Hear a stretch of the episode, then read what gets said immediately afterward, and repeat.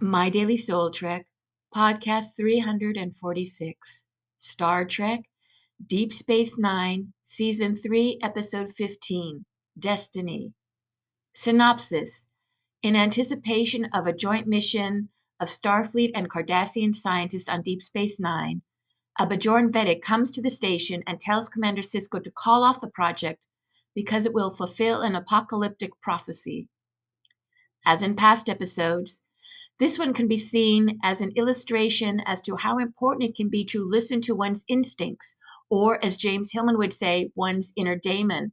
This is the teaching of Hillman's acorn theory, the idea that just as an acorn has everything within it to become a tree, we all have an inner daemon that knows our destiny in life, and it is important to listen to it. However, there is an added twist here that in determining what the destiny is can have more than one interpretation. In Destiny, the defrocked Vedek Yarka comes aboard Deep Space Nine to implore Commander Benjamin Sisko, whom he considers the Bajoran emissary, to stop the mission to position a relay on the other side of the wormhole so that communications will be established between Deep Space Nine and the Gamma Quadrant. Sisko has always been uncomfortable with the role of emissary that the Bajoran people have thrust upon him, believing himself to be a Starfleet officer. Odo points out to Sisko that this could be coloring whether or not to heed the prophecy.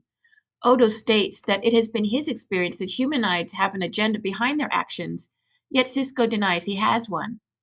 Sisko is unaware that his identification as a Starfleet officer is in itself a statement of an agenda.